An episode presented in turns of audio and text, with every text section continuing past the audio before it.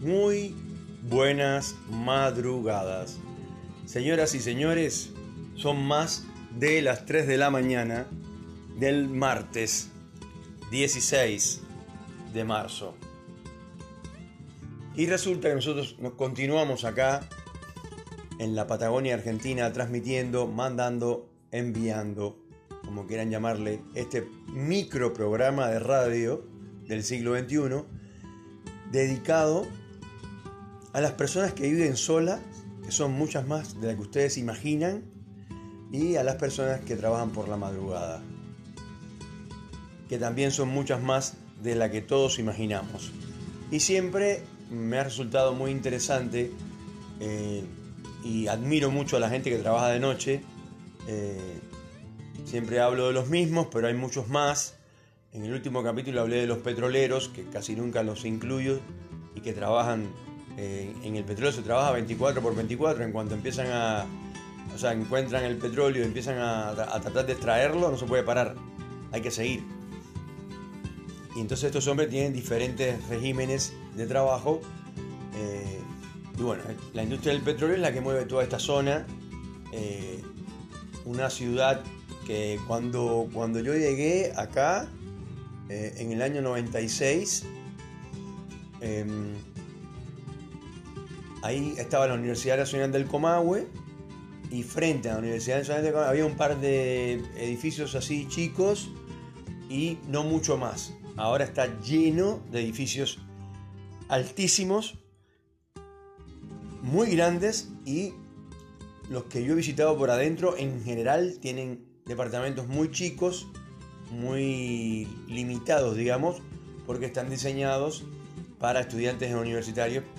Y bueno, eso ahí hubo como una gran, un, gran boom inmobiliario, porque resulta que eh, crece mucho la población en ese lado, porque ahí están todos los estudiantes de la Universidad Nacional del Comahue, que así como se llama. Em, digo así porque este programa se escucha en Francia, París casualmente, se escucha en Moscú eh, y se escucha en Bogotá, en Venezuela, en Caracas, eh, en Santiago de Chile, acá nomás, aquí el vecino, eh, y bueno, en, Uruguay, en Paraguay, donde no tengo informes de que se escuche todavía es en Centroamérica. Ningún país centroamericano escucha este programa, este micro programa llamado Salvador de Noche, que muchísima gente lo sigue, muchas más de las que yo imaginé, y cuando por casualidad, por decirte de una manera,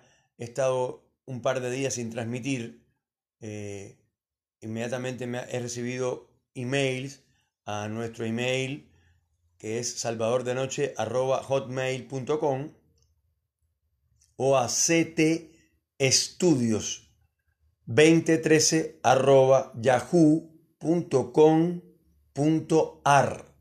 Es una dirección que tengo hace mucho, mucho tiempo. Y también ahí recibo emails de la gente preguntándome qué pasó con Salvador de Noche, que hace tres días que no sale y cosas así. Que por supuesto que me encanta que me digan ese tipo de cosas me parece buenísimo y eh, siempre les pido que me manden algún tema que quieran que conversemos en, especial. Esto, ya les dije que esto funciona como una compañía, o sea, para acompañar a las personas que están solas, eh, no solamente los que viven solos, sino también, por ejemplo, un camionero que está esto, por dormir en la ruta, a un lado ahí en la cuneta de la ruta, eh, y está solo y, de pronto dice, bueno, me voy a escuchar un, programa de Salvador de Noche y por lo menos escucho sus comentarios y qué sé yo, y capaz que esto me entretengo un rato y después me acuesto a dormir. Y esa es la idea, la idea es que la gente se sienta acompañada, eh, tanto los que trabajan en la madrugada como los que viven solos, y después todos los demás eh, que también escuchan, ya digamos, eh, gente que vive en familia, que, también escuchan el programa. La verdad es que es un placer que me escuchen en todos los lugares que hasta ahora se escuchan y muchos más. Yo generalmente esto siempre transmito un programa diario mínimamente. A veces lo hago ahora, que ya está la madrugada, como siempre le digo, eh, la madrugada profunda, son más de las 3 de la mañana, ya queda, parece que no, pero estamos en la mitad, pero ya después de las 5 eh, ya empieza a amanecer, o sea, porque igual ahora ya está, estamos entrando en el otoño y ya empezó a hacerse, o sea, la noche dura mucho más. Antes a las 5, o sea, antes no, hace 15 días atrás, 5 y media de la mañana había ya empezado a salir el sol, por decirlo de alguna manera. Eh, por lo menos estaban así rompiendo el alba. Y ahora no, ahora ya hasta las seis y media recién eh, es que ahí empieza a ponerse un poquito más claro. Ya no se, ya no, ya no amanece tan rápido. Eh, y bueno, la verdad es que, como siempre, el, la primera, el primer podcast que hice, que es para que expliqué para qué lo hacía y por qué lo hacía, es lo que estoy explicando ahora, la verdad que tuvo una aceptación increíble, es el que más reproducciones tiene, también que fue el primero, hemos hecho muchísimos capítulos. Eh, yo le estoy poniendo 116, pero son menos. Pero yo calculo que debe estar en el orden de los 90, 95 capítulos, menos que eso no. Todos los días hablamos de un tema diferente. En algunos casos, como es el caso de conseguir trabajo, eh, le dedicamos dos o tres capítulos y después, hace poco, a las relaciones amorosas también le dediqué eh, tres capítulos eh, sobre el tema, ¿no? Porque son temas muy especiales, temas que a la gente le interesa. Eh, y también hay clientes que nos escriben y nos mandan mensajes contándonos que rompieron relaciones con su novia, con su esposo, esto, lo otro. Y nosotros vamos tratando de orientar a la gente obviamente con mucho respeto y, sin imponer absolutamente nada. Em, y bueno, ya que estamos, quiero mencionar a una señorita de 26 años, según ella, eh, se llama Esther, mm, el apellido no lo digo, por razones eh, de seguridad o como quieran llamarle, em, y bueno, me dice que ella tiene un novio que trabaja casualmente en el petróleo, eh, y bueno, dice que ella le hace de comer, eh, lo cuida, le lava toda la ropa, eh, lo atiende, es muy solidaria con su novio, y sin embargo me dice él, esto no, no me registra, no me, mm, o sea, no me tiene en cuenta, mm, o sea, tampoco me maltrata, ni, ni, es ningún, como se usa ahora la palabra machirulo, no es ningún machirulo, no es ningún machista, es un tipo eh, tranquilo, pero yo siento que no me tiene en cuenta, que no, que no me quiere de verdad, que no me ama como yo lo amo a él, yo no puedo vivir sin él, si no me llama eh, después de la, no sé, a la mañana, me llama a la tarde, pero y cuando no me llama me pongo muy mal, esa noche no puedo dormir, lloro, eh, en fin, así me explicaba. Y bueno, yo no soy mago, o sea, no puedo solucionar una situación tan compleja como la que acabo de describir con un par de consejos así, ABC, que ya tengo, eh, digamos, o sea, preparados. Yo lo que generalmente lo que hago es ayudo a esa persona que piense conmigo que todos los seres humanos somos más o menos iguales. Esto es así. Si yo tengo una novia eh, que el primer día que estoy con ella le traigo el desayuno a la cama, el segundo también, el tercero también, el cuarto también, el quinto le traigo el desayuno no solamente, sino también le traigo el periódico o el diario para que lo lea eh, y mientras que ella desayuna le doy un masajito y todo lo demás. Al sexto día no le traigo nada, ni el diario, ni le doy masajes, ni le traigo el desayuno. Entonces uno podría decir, bueno, entonces ella, que es esto, una buena persona, está muy enamorada de vos, o tú le gustas mucho, o como quieran llamarle, seguramente se levantó, se lavó los dientes, no sé qué, y fue a la cocina y preparó un desayuno muy rico y te lo trajo ella a ti. Eh, o, o no, seguramente pasó eso. No, no pasó eso. Lo que pasó es exactamente lo contrario. Ella dijo, ¿y por qué no me trajiste el desayuno hoy? ¿Qué pasó? Porque no te hecho nada malo. Y discusiones no hemos tenido ninguna. Así que yo lo que no entiendo es por qué no me trajiste el desayuno a la cama. Bien, muy bien, muy bien. Entonces, yo pregunto, ¿de quién es la culpa de que estas cosas ocurran?